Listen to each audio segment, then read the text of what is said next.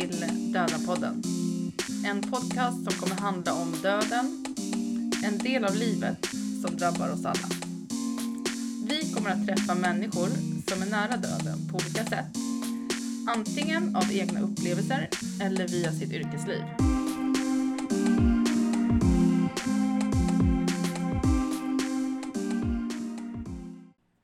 Välkomna tillbaks till Dödenpodden. I det här avsnittet är jag och Rosa på roadtrip. Vi eh, besöker Gävle för att träffa Eva-Britt Gabrielsen.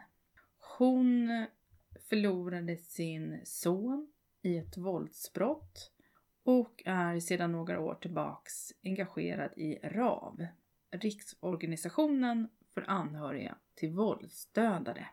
Så häng med hem till ämne. Nu kör vi!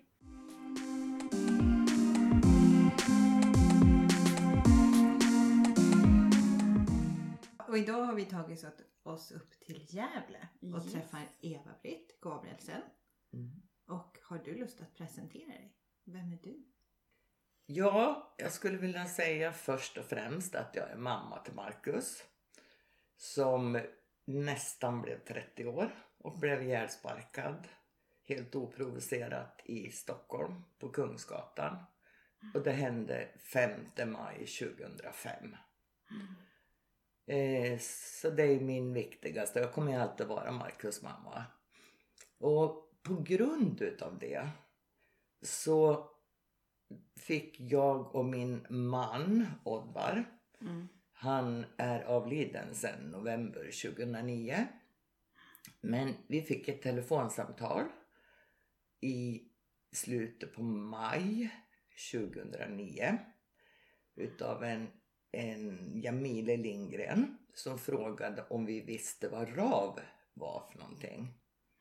Jag tyckte jag var jättesmart som direkt sa så här, ja det är någon sån här SUV, en bil. Det är sant! Ja. ja, Mm. så jag tyckte var, nej sa hon, det är Riksorganisationen för anhöriga till våldsdödade. Jaha, och så berättade hon lite grann att de hade fått en nystart från 2009 och de eh, sökte då eh, styrelsemedlemmar. Och hon berättade lite kring det att det här stödet till anhöriga var, är eller var obefintligt och det var det de driver och stödja varandra i då. Mm. Eh, jag bad att få ringa upp om en stund och jag pratade med min Oddvar. Och vi tyckte att det här, det här var någonting för oss. Marcus levde i två och ett halvt dygn och låg på Karolinska i Solna. Och vi fick inte nå kontakt med honom. Han, han andades med sin respirator. Mm. Och för övrigt så även fast vi kramade, vi liksom tog i han så han blinkade inte ens. Så att eh, när vi lämnade Marcus. Marcus, vi hade tagit beslut att donera hans organ. Mm. Och sen han gick ner på den operationen och sen fick vi komma tillbaka dagen efter Mm. och träffa honom igen. Men och då var Marcus, ja, som jag sa till läkaren, riktigt död. Riktigt död, det var Marcus när vi Mm. lämnade honom på lördagen. Eh, men han har- syresatte ju organen med sin respirator. Annars är det ju omöjligt att Mm. göra en organtransplantation. Och när vi lämnade då Marcus på söndagen, då lovade vi honom, och det hade vi nog gjort under de andra dagarna också, att vi skulle kämpa mot våldet. Mm. Eh, det var ett löfte. Och därför tyckte vi att, ja, okej, men vi var inga föreningsmänniskor. Så jag ringde tillbaka till Jamil och sa, ja, vi kan tacka ja att bli suppleanter. Och på den vägen några veckor senare, jag tror det var runt 10 juni eller någonting, så åkte vi ner på vårt första möte och vi blev invalda. Och där var det ju också många andra anhöriga. Eh, inte bara styrelsen utan det var anhöriga. Eh, som fick berätta sin historia. Mm. Och då blev jag ännu mer övertygad om att det här var en roll för oss. För att där och då insåg vi att vi hade haft tur. För vi hade underbar personal på sjukhuset. Mm. Alltså det, ja, änglar finns så var de det. Vi hade tre kontaktpoliser som kom både första dagen på torsdagen och Kristi himmelfärd, fredagen, lördagen. Sen när vi kom hem, vi kom hem ganska sent på söndag eftermiddag. De hade kontakt med oss. Vi fick telefonnummer, vi fick ringa dygnet runt. Det gjorde vi såklart inte. Men tryggheten att ha de där telefonnumren. Ja. Kom vi på någonting så gick vi ofta, vi hade ett block. Så gick vi upp och skrev vad vi funderade på. Och så ringde vi till någon utav dem. Det var två manliga och en kvinnlig polis. Någon utav dem dagen efter. Så därför förstod vi liksom, vi hade haft tur. Och när det handlar om så otroligt viktigt att man har fått en nära våldsdödad och så finns det inget stöd. De flesta har, alltså de har kanske fått så att de har kommit till sjukhus dit de har fått tag i sig själv.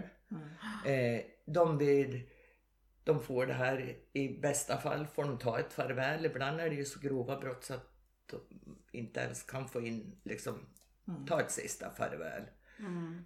Eh, och så hamnar de utanför och sen står man där med tak i huvudet och på en sekund så hjärnan slutar att fungera på en. Mm. Och, eller också kommer polisen hem. Mm. Och i bästa fall då med en präst med sig. Ja. Och, eh, men de måste ju också gå. Mm. De kan ju inte finnas där för de anhöriga hur länge som helst. Nej. För de ska ju överlämna det här, sen börjar ju deras process med förundersökningar och om det finns en gärningsman eller annars så ska ju den försöka finna den eller de gärningsmännen också. Så rollen i RAV har ju varit, och då för- förlorade jag ju Oddvar också i sjukdom. Dog han då i 3 november. Så då tappade väl jag lite fart naturligtvis. Ja, för då var jag helt ensam. Mm. Men jag har ändå varit väldigt glad att jag hade RAV. Och jag hade han som ordförande, Sören Sands och Jamile Lindgren. Som hela tiden fanns så här. Och jag, jag var nog inte medveten om det. Men jag trappade liksom upp och gjorde mer och mer. Mm. Eh, och eh, så 2011 tror jag det var på årsmötet. Mm. Då hade Sören Jamile fick barn så hon hade inte tid och Sören han var en han var vårdchef, han var föreningsmänniska, ordförande här och där och han hade aviserat att han skulle avgå. Ja. Så då stod vi där utan och då så föll rösterna på Eva-Britt som ordförande. Men jag kände att nej, det, var för stort ansvar. Mm. Eh, Det hade liksom hänt för mycket i mitt liv och jag bor kvar i huset och jag har mycket sådär. Så att, men då var en annan som var anhörig som satt i styrelsen. Så hon sa så här, också en föreningsmänniska Mm. eh, på alla håll och kanter. Så hon säger så här att, men kan vi inte göra så att vi har språkrör? Mm. Så hon satt med mig som språkrör ett år. Men då hade ju gått om tid och sen har det varit några andra under de här åren. Eh, så att, eh, ja.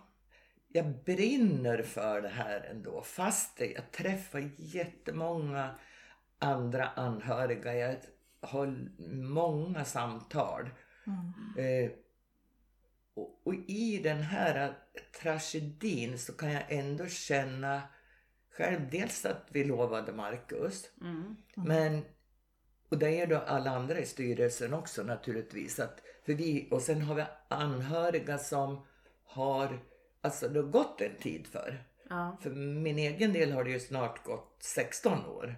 Men de som har kommit en bit längre på vägen och haft stöd från oss och från det de har kunnat fått kan också, de är som kontaktpersoner.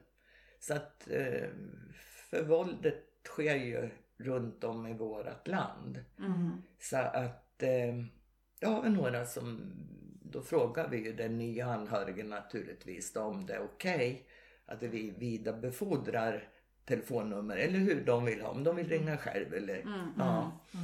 Då får man lä- läsa av vid varje samtal Mm. vad som känns bekvämt för dem.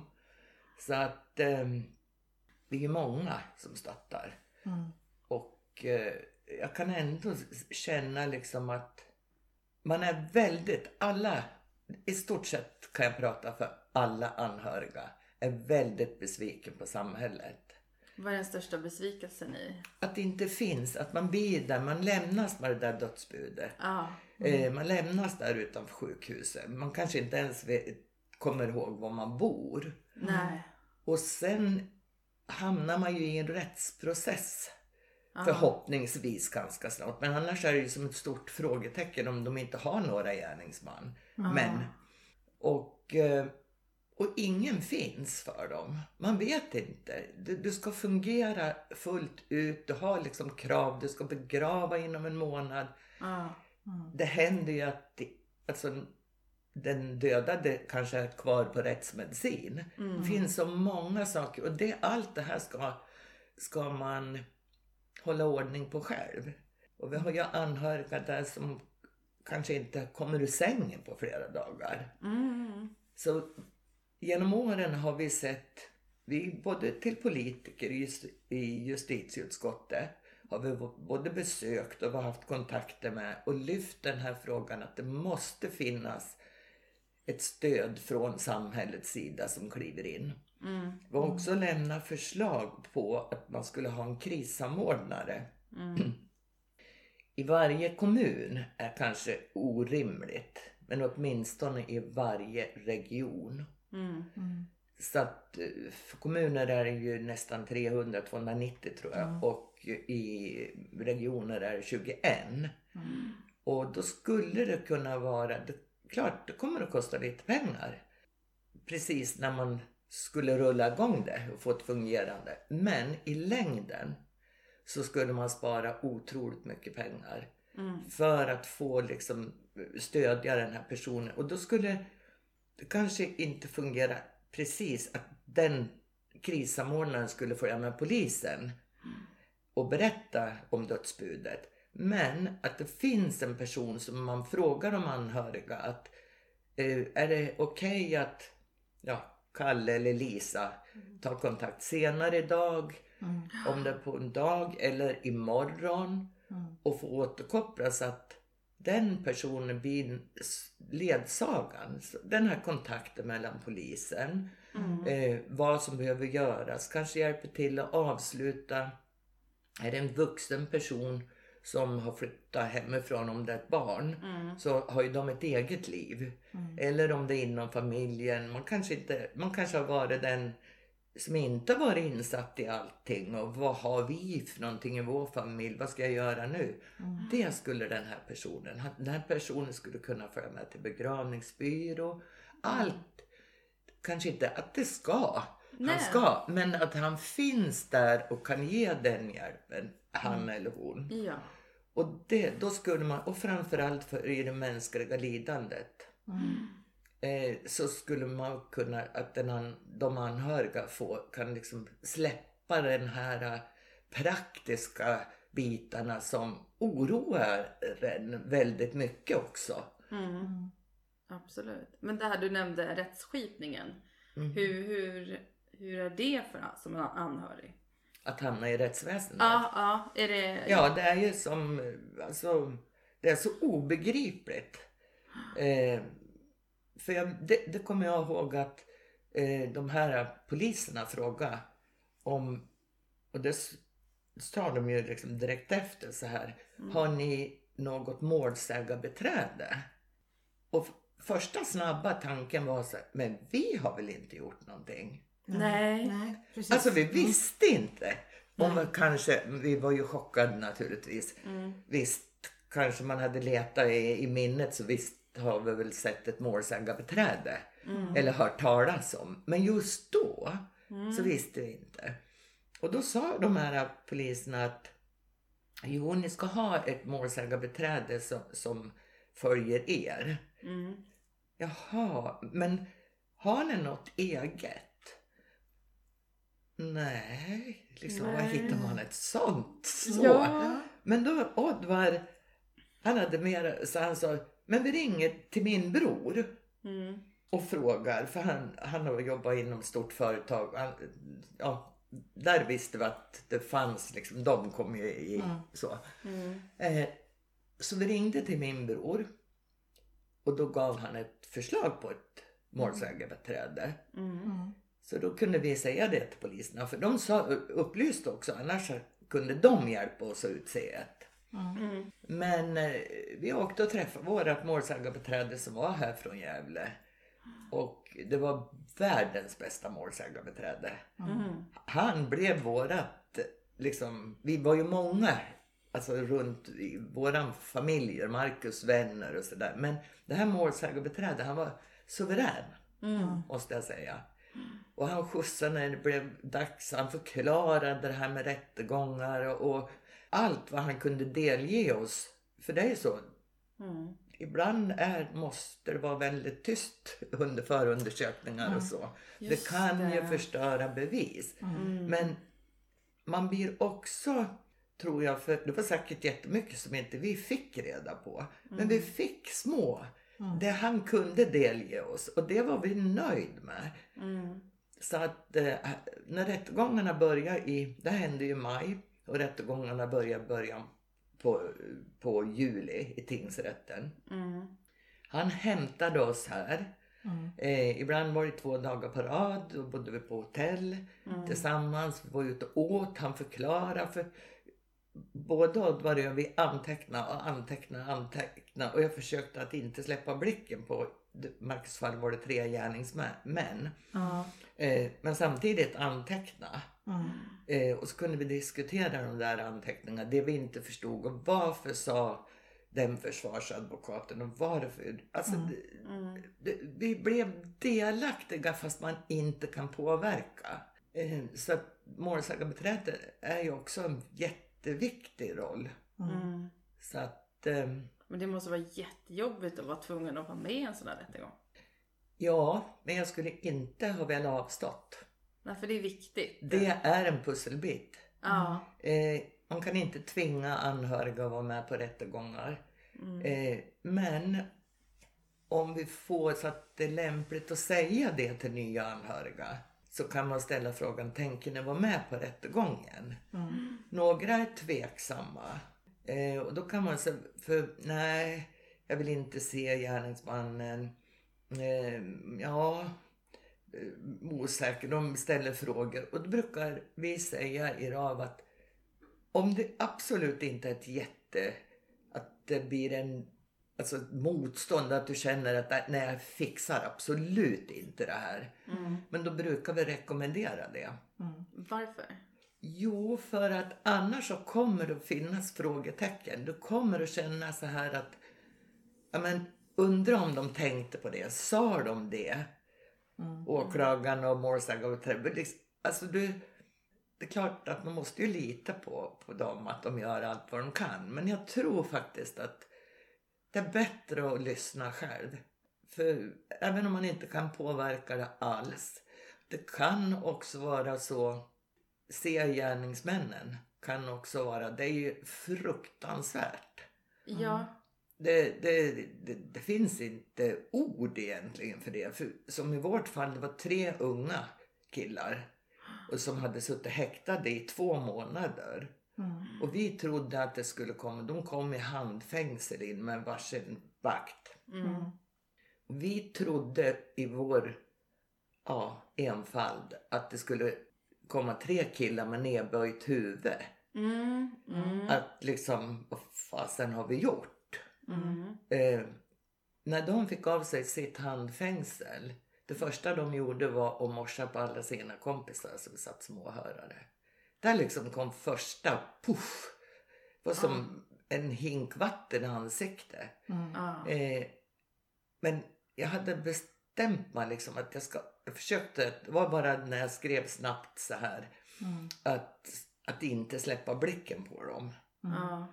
Eh, och det var liksom nästan min hem. Det var det jag, jag kunde påverka. Men även om de tog inte åt sig ett dugg. Mm. Eh, så jag tror det också är... Det kan ju vara väldigt olika men de allra flesta är med på rättegångarna. Ja. Och man kan ju med den här... Ja, men sånt förklarade vårt målsägarbiträde i förundersökningar där det var bilder och sånt efter obduktion så satte han gem Mm. så att vi inte behövde liksom titta. Mm. Och man kan göra upp det med åklagaren, målsägarbiträdet att eh, det kan vara väldigt olika hur man har blivit dödad. Marcus Mm. hade inga yttre skador, det var bara i nacken så han, han såg ju precis ut som vanligt. Mm. Men det kan ju vara på ett annat vis också. Mm. Och då kan man göra upp att då säger man, ja men nu, då ska man visa kanske bilder eller Mm. ingående berätta eh, att man har gjort upp det. Att då tar vi en paus och så kan de anhöriga få gå ut under den sekvensen i. i. Just det. Mm. Men eh, som sagt att jag tror den där pusselbiten kommer att fattas och gnaga liksom. Du kommer att leta den pusselbiten resten av ditt liv. Mm. Och det, det, den hittar du aldrig om du inte har följt alltihopa. Nej. Nej. Hur, hur viktigt är det med vilket straff som gärningsmannen får? Ja, det är viktigt. Det är det? Ja, det är Mm. jätteviktigt. Eh, Marcus fall fick de fyra år. Mm. De var friade tingsrätt och fick fyra år i hovrätten. Mm. Eh, och som, det började i tingsrätten i juli och domen kom i hovrätten 17 februari. Mm. Och sen överklagade de till högsta domstol men de tog inte upp det. Och det beskedet kom 12 april så det hade ju nästan gått ett år. Mm. Just det. Men just då, 17 februari 2006, när vi bläddrade för att hitta, vi fick domen först. Vi var på plats nere i Stockholm. Mm. Eh, och så letade det var ju tre stycken. Så det var ju så här, och när man hittade, där stod det fyra år. Mm. Egentligen, man var så spänd då också. Det stod att de var dömda i samförstånd. Mm. Så då borde vi egentligen ha förstått redan där. Men man var så, alltså det var kaos så här. Mm. Och man hittade det och så visste man ungefär där skulle man ta nästa. Och, och, och, så alla tre fick fyra år. Mm. Och då kände både Oddvar och jag så yes, yes, yes. Får jag samma fråga idag så är det ju rent förskräckligt. Ja, det är inte lång tid. Nej. Mm. Nej, de var ute efter två och ett halvt år. Man sitter två tredjedelar. Och det är också en sak som vi mot politikerna. Mm. Att varför och varför har man åldersrabatt Mm. Ah, just mellan det. 18 och 21? Är man 18 och är mogen och dödar en människa på alla möjliga olika sätt. Mm. Då är man mogen att sitta i fängelse också. Så där blir det viktigt. Och när gärningsmännen går in i fängelse, förhoppningsvis, det finns ju de som, som har försvunnit, puts väck Mm. också. Den, de anhöriga lider vi naturligtvis otroligt mycket med. Mm. Men där de då fälls och så får de fängelse så kan du slappna av lite grann för då vet man att Mm. du möter dem inte inom Nej. den närmsta tiden. Och sen blir det ju viktigt, alltså ska det kosta så lite att döda en annan människa? Mm. Välja att döda en annan människa och så bara få ett kort, kort straff. Och där, ja, livstid. Varför ska vi inte ha livstid? Har vi döda har vi valt. Det kan ju finnas variationer på det också naturligtvis. Men, Mm. men om det är ett, ja, ett direkt mord, alltså planerat mord där du liksom Mm. Så borde det inte finnas. Men hur Nå. stort är, alltså om jag tänker, om jag förlorar någon, då är jag, nu går jag från e- egna erfarenheter, Mm. då är jag så liksom, bara tänker på honom och, och allt det. Hur stort blir de här gärningsmännen? Blir de som att de försvinner bort med tiden? Eller är det alltid en stor och viktig del i det som har hänt?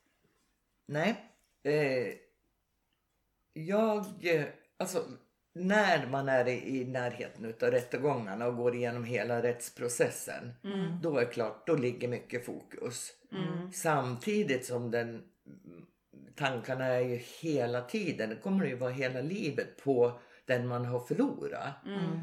Men då är ju liksom fokus just på det här att de ska få ett straff. Ja. Så då tar de ju plats. Eh, men för min egen del och som vi också i RAV försöker liksom så småningom när man har träffat andra anhöriga länge och liksom, där måste man ju känna att alla människor är olika. Mm. Men att försöka flytta fokus från gärningsmännen. För Mm. min egen del Mm. så de får max ett par minuter och det är ju ofta julafton, Marcus födelsedag, dagen när det hände, 5 maj. Mm. Då är det klart att hatet mot dem liksom, då, då är de inte värda någonting. Jag har i varje fall klarat av det, att de får högst ett par minuter utav Mm. mitt hat. För Marcus hade ett ordspråk. Det sa han åt oss när han levde här hemma om jag hakade upp mig på något grannens torkvinda till exempel. Men oj, där har nu har lakanen hängt i i två veckor. Mm. Då sa han ofta så här att, men mamma, lägg energin på bra saker och tänk positivt. Mm. Och han hade ju alldeles rätt. Det var inte mitt bekymmer om hon fick tvätta om lakan. Nej. Nej. Nej, så att det tar jag med mig mycket. Att jag tänker det, för de är inte värd min energi. Nej. För då skulle de ta så mycket annat som jag kan lägga på positiva saker. Som mitt arbete i RAV. Mm. Eh, så att, ja, det är bra tankar att försöka att liksom. Det är klart, det är självklarhet att man innerst inne hatar. Jag tror ingen. Vi fick en fråga en gång efter något år. Det var att man skulle göra tv-program Mm. om försonelse. Jaha. Att be, alltså, då, jag har långt humör men då blev jag arg på den. Alltså det finns inte på världskartan att jag skulle förlåta de som sparkar ihjäl vår enda son. Nej. Och liksom bara för de var triggade och bråka. Alltså, de Nej. kände inte Marx. Det är helt, alltså, och, och så skulle man göra ett program om att försonas. Jag vill inte se dem när jag åkte till Stockholm. Alltså det en, jag tycker det, Stockholm är en jättefin stad och tycker om dit. Och nu har vi inte fått vara på ett år på grund av pandemin här. Nej. Men annars brukar vi vänner åka ner och bo på hotell och gå och shoppa. Mm. Men jag har faktiskt varje gång jag är i Stockholm också. Jag kommer på mig själv att omedvetet titta liksom. Mm. Att rädslan att jag skulle se dem. Nu har det gått 16 år, jag kanske inte skulle känna igen dem. Men jag har den där lilla att usch, jag vill inte se dem heller. Nej. Nej. Men en, en annan fråga när det händer något, något sånt här. Så ibland kan det väl vara stort mediafokus. Vilket måste vara tufft för anhöriga. Hjälper RAV till med någon typ av stöd eller hur de ska förhålla sig med det? Ja, det gör vi ju faktiskt. Ja. Eh, där är det ju också så där att du måste välja själv. I mitt eget fall så, och det får jag faktiskt säga för honom, så var det Expressen, Magnus Hellberg som var den första journalist. Och han ringde redan på söndagskvällen. Och då var ju våra familjer här, det var ju många människor. Mm. Eh, och eh, Oddvar bad att få ringa tillbaka. Mm. Och vi frågade våra anhöriga som var här då Mm. om de tyckte att vi var så pass klar liksom i huvudet, eller vad ska säga, så att vi skulle kunna prata med media. Mm. Mm. Och det tyckte de. Och det var också lite för Markus skull. Mm. För vi hade lovat honom. Och så Oddvar ringde tillbaka. Och sen är det en sån här minneslucka. Men jag har för mig att han kom upp, Magnus, redan på söndagskvällen. Jag tror det. Ah, Okej. Ja, och eh, så sa vi det att eh, vi vill faktiskt läsa. Mm. Och, eller om det var han som sa. Och, och, ah, han, det sa han säkert att han skulle skicka över. Mm. För det blir väldigt viktigt att det står rätt. Mm. Det, det skulle vara Marcus med C. Mm. Marcus var 29 år. Han skulle fylla i september, september 30 år. Mm. Och alltså idag så reagerar jag inte lika mycket om det skulle stå ett K istället för ett C. Nej. Men i många år då är varje detalj väldigt noga. Det får inte stå fel liksom. Eh, så vi satte det och sen dagarna efter då kom ju både ortstidningar, det var flera tidningar, det var tv. Ja, tv kanske inte var på en gång, nej det var lite senare under rättegångarna. Men vi valde att gå ut i media. Eh, och jag ska väl inte säga att, ja men egentligen rekommenderar vi anhöriga. Om vi får frågan. För det är ju också, beror ju på. Eh, vissa blir inte uppringda eller kontaktade utav media. Men eh, oftast är det det. Och några slår ifrån så vill absolut inte. Och då får man acceptera det. Mm. Men det vi kan säga är ju, vi kan i varje fall berätta just det där att det är bättre för vi kan inte förbjuda media att skriva.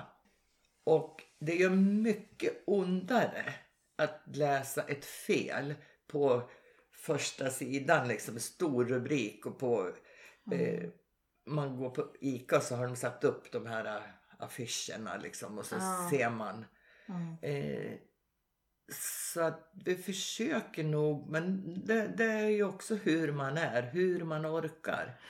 Men orkar man och att lägga ribban, liksom, just det här att läsa. Det, det tog inte så lång tid. Så då kunde vi, med, för det, sen blev det mycket media med rättegångarna och det där då. Ja. Eh, så då kunde vi liksom säga att men du behöver inte skicka. Vi fick det där förtroendet. Ja, vad skönt. Eh, så när media sköter sig och man kan, om man orkar samarbeta med media, så är media jättebra. Eh, det finns ju, för vi kan inte neka dem att skriva och då kan det bli så himla fel. Men kan det inte kännas så lite snaskigt om de ska skriva om massa detaljer eller någonting att liksom sälja på något Jo, men jag, död på något sätt? Jag vet Ja, inte. men alltså, jag tror de snaskar mer. De skriver mera om inte de anhöriga levererar vad de vill. Jag förstår. Mm. Mm. Mm. Och då, då är det klart att ni rekommenderar, orkar man så, Ja, så får man bättre. ut sitt budskap på något sätt. Mm. Mm. För då, då får de anhöriga läsa att nej men så där sa jag inte. Mm. Eller så där var det inte. Så att eh, vi valde media och har aldrig, och det är flera anhöriga som har valt media och aldrig an, eh, ångrar det. Så att, men som, återigen, med olika människor och, och eh, det ska kännas tryggt och bekvämt i så fall att vara med. Mm. Och när vi någon, jag har varit lite sådär, när pekpinnen, när det någon, det kan vara en anhörig, och då, jag har inte hunnit sett det själv, men då har de skrivit om, ja det kan vara liksom om någon gärningsman och, och sådär. Och så, det vi absolut inte vill Mm. Eh, är att de eh, kanske någon har fått permission eller de har slagits fängelse så att de kan göra någonting. Så, så att de har bild på vår anhörige och bild på gärningsmannen bredvid. Mm. Det gör fruktansvärt ont. Mm. Så att eh, och då brukar jag, eller också om det är något fel, då brukar jag sätta mig och så mejlar jag till de här. Så får man inte göra. Ta kontakt med de anhöriga istället. Jag kan ordna det om du vill. Eh, vissa tackar Mm. eh, tillbaka. Mm. Eh, Mm. Det var en här för, det är nog två år sedan. Han fick inte ens ett svar. Jag har aldrig sett hans namn och mer heller i den tidningen. Så jag skrämde nog han som böt arbete. Nej, så lite så. Ja, nej, så att, eh, media bra. Mm. Mm. Ja. När de sköter sig. ja, men det är bra. Det känns hoppfullt. Mm. Mm. Ja, verkligen. Men hur märker ni, hur märker du skillnad, märker du någon skillnad ska jag fråga, inte hur, men eh, från när du började engagera dig tidigt, 2010, 2011 där, Mm. till nu, har det ökat antalet våldsdödade eller Ja. kan du se någon sån skillnad, att Ja, ni vi- har många fler? Ja, det, det kan man ju se. Ja. Och det är ju, vi har ju många fler under de två sista åren har vi fått. Men det hänger också ihop med att dels är ju vi ute Mm. mer. Eh, och i och med att vi kommer, är inte så insatta i det där med sökmotorer. Men ju mera vi är med och ravar av så kommer vi högre upp. Så söker anhöriga på våldsdödad eller någonting så kommer vi upp. Mm. Dels också att vi har varit runt till, ja, som vi hade en sväng då, f- 2019. Då var vi, jag och en anhörig i Göteborg Mm. på både socialtjänst, präst, eh, vi var runt på myndigheter och som eh, brottsofferjourer och sådär. Mm. Eh, vi har också varit ja, men, i Stockholm med poliserna. Och det gör att fler kuratorer, eh, psykologer, poliser känner till oss. Och det är ju det allra bästa när, och det har vi tydligt sett nu de två sista åren, att det, det kan ha hänt bara någon dag innan. Och så tas första kontakten med eh, Mhm. RAV. Mm. Och där är ju faktiskt vi väldigt, just det här, de får berätta vad man känner av, men man kan redan där liksom första mötet ta papper och penna, låt det ligga framme. Mm. Gå inte och fundera, skriv ner Mm. och försök få svar på frågorna. Mm. Och faktiskt polisen har blivit väldigt duktiga. Tycker jag. Och de säger ja det var våran polis som gav mig Mm. ditt nummer. Ofta är det jag för jag, jag är den som är tillgänglig i stort sett dygnet runt nästan. Så det är lätt att ringa. Och sen kan jag i min tur då, om det är i annan stad eller annat område så kan jag liksom veta att ja, men då passar med den och den i styrelsen. Eller en annan, an- de andra anhöriga som har eh, ja, blivit kontaktpersoner. Så att eh, jo, det kan så, att vi finns eh, har spridits mera. Hur många kontaktpersoner har ni runt om i Sverige? Finns det från liksom Nej, det gör det är liksom- inte. Utan vi har några stycken. Men Mm. det är ju så med... Det är inga liksom som beskriver direkt liksom du är kontaktperson så. Nej. Nej. Nej, Utan det kan vara det man vet att, ja men eh, genom att vi har haft träffar eh, och anhörighelger och så Mm.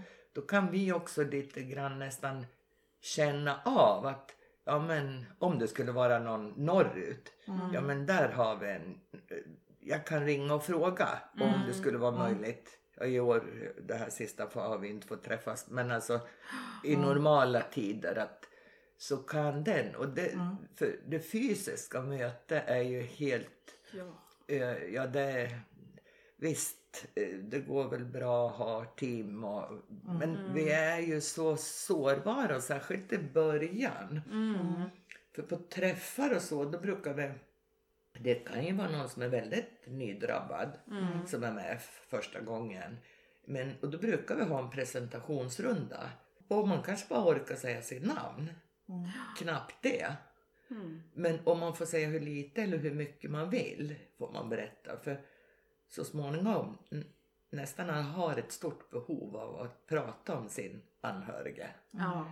Eh, men man kanske inte orkar just den gången. Mm. Så att, eh, och det är ju svårare. Det blir liksom lite, även om det är ett det är bra om det går att ha ett teammöte men det blir ju inte samma känsla när det är, det är en mycket speciell målgrupp. Mm. Verkligen. Mm. Vad är de, de liksom största frågorna som kommer upp på de här träffarna? som är viktigt för anhöriga att, att prata om med andra anhöriga? Ja, det är nog just det här eh, om det är innan rättegångar. Mm. Eh, Då finns det ju mycket frågor om och hur gjorde ni och Mm. sådär. Och, eh, en, en stor fråga är ju också som ja, ofta jag har fått i varje fall. Det är så här, men hur lång tid tar det innan man börjar fungera? Ah, Och det finns, finns ju inget svar. nej. Eh, det är så olika för livet blir ju aldrig som det har varit. Men det som jag säger efter mina de här åren sedan Marcus. Varje år som går så blir man bättre och bättre att hantera vardagen, liksom hantera dagen. Mm. Um, över går det aldrig. Ehm, jag har inte fått den frågeställningen utav någon. Men jag vet andra anhöriga där man har sagt att ja, men nu har det väl gått över. Liksom. Mhm. Har gått vidare. Det är, det är det värsta ord som finns. Mm. Mm. Visst, vi förstår ju vad den personen menar egentligen. Men alltså, på ett sätt så går man väl vidare. Men att få det, för det, när de ställer frågan, då är det ungefär som att, jaha, nu liksom, ja, skulle det vara mig då så skulle det vara, ja, då har jag glömt Marcus liksom. Ja, Mm. jag stampar på bara. Det går ju liksom upp och ner och det kanske går fem, det kan gå tio år, det kan gå mer. Och så rasar du. Mm. Mm. Så att det, det, det, det finns ingen facit på det. Nej. Så att, eh, och det är som, eh, vi brukar ju gå, få lite verktyg, Mm. utbildning utav Katarina Tingström. Ja, vi har ju träffat henne. Ja, Mm. det har vi. Och eh, ja, Ja. hon är en klippa skulle jag vilja säga. Hon har givit oss mycket verktyg.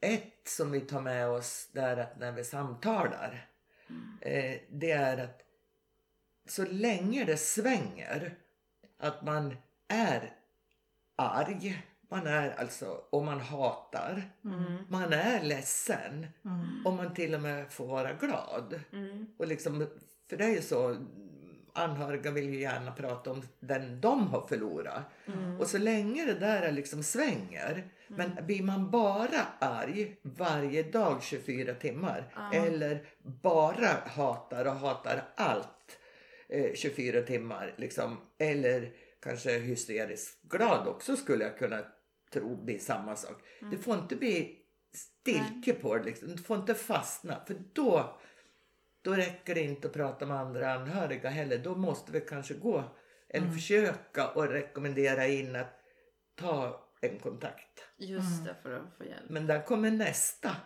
problem för anhöriga. Det är att det inte är så enkelt att få det. Det här professionella stödet. Från samhället? Nej. Nej. Eh, jag hade en ny anhörig nu förra veckan. Ja.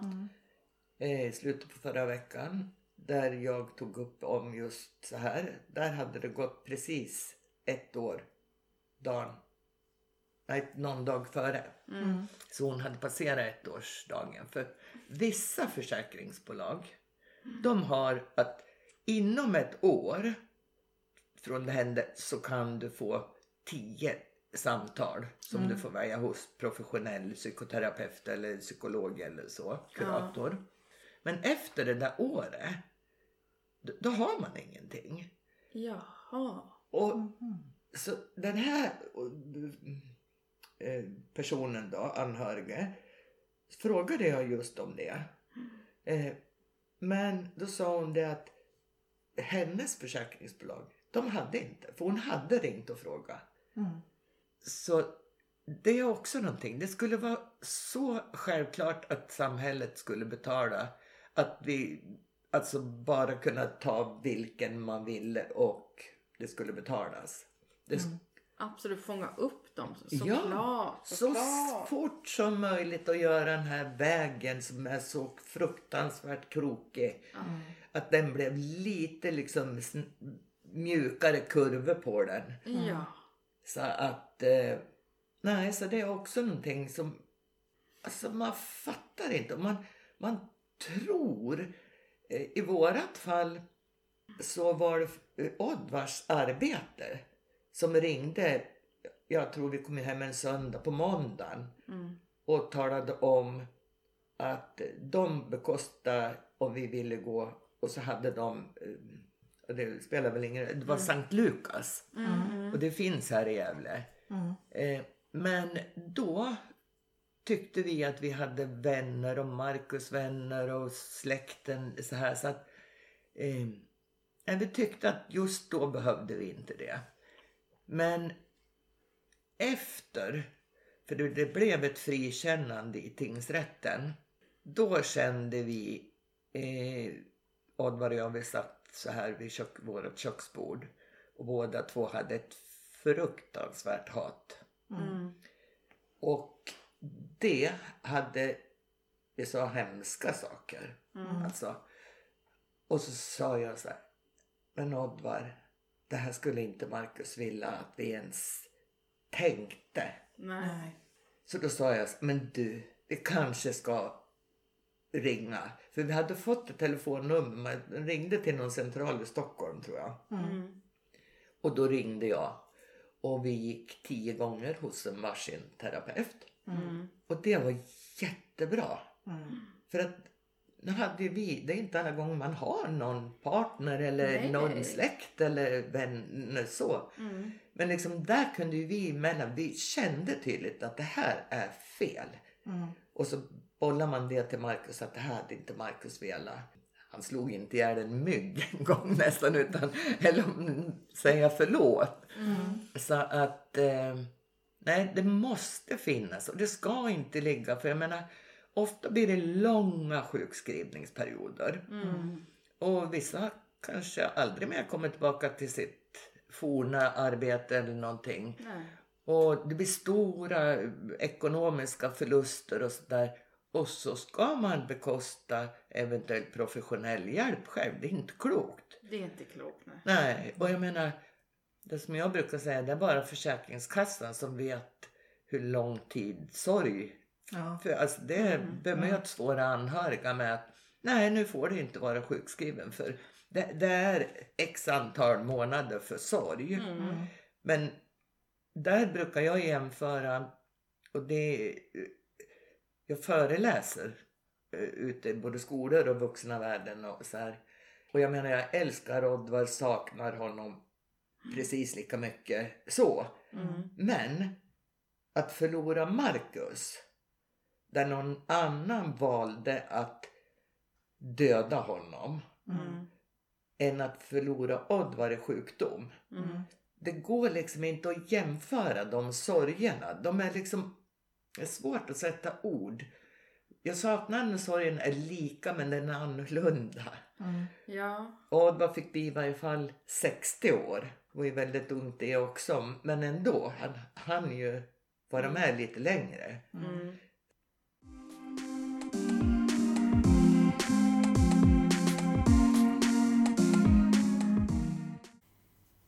Ja, vi var ju hos Eva länge. ja, mycket längre än vad vi tänkte. Ja. Men det finns så mycket att prata om. Det blir så brett. Det är brett och djupt och Ja, men det är ju otroligt det. många sidospår. Och sen det här med, med RAV. Det är ju första gången jag kom i kontakt med det, med den organisationen. Mm. Så det är, det är mycket man undrar. Så vi eh, tänkte ju stoppa nu och eh, Mm. fortsätta till nästa avsnitt. Precis, det blev två igen här. Ja, så nästa gång kommer den avslutande intervjun med Eva. Exakt. Fortsättning följer. Yes, Yes, ha det gott. ha det gott.